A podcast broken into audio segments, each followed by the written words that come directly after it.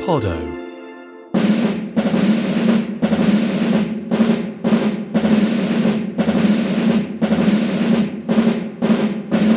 I'm Rob Hutton. I'm the parliamentary sketch writer for The Critic magazine. I'm joined by Duncan Weldon. Duncan, I'm an economist, uh, journalist, and uh, also a writer of history books. Duncan, why are we making a podcast about war films? Because we both like war films, and our families won't talk to us about them. It's really true. My children won't talk to me about war films. I think war films are how we find out who we are after the war, and and actually the, the sort of the golden age of British film arguably runs sort of from the 40s to the 60s and an awful lot of these films when you look at them are about men at war. You've got john mills anthony quayle all of these characters who pop up again and again in the trenches in the air in ships because somehow And, uh, don't forget Michael Caine. and michael caine yeah michael caine fighting we we might do zulu will we do zulu? Might do Zulu we time might do zulu might, fighting off the zulus but michael caine in a spitfire this Michael is, Caine commanding the armor at Arnhem. This is the national canon for men of a certain age. It's films made between, well, starting during the war itself,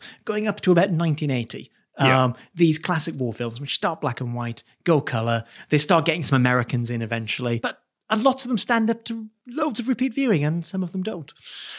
So we're going to talk about them. We're going to talk about why we like them. We're going to talk about how well they stand up. We're going to talk about whether they could have called the dog something different in Dambusters.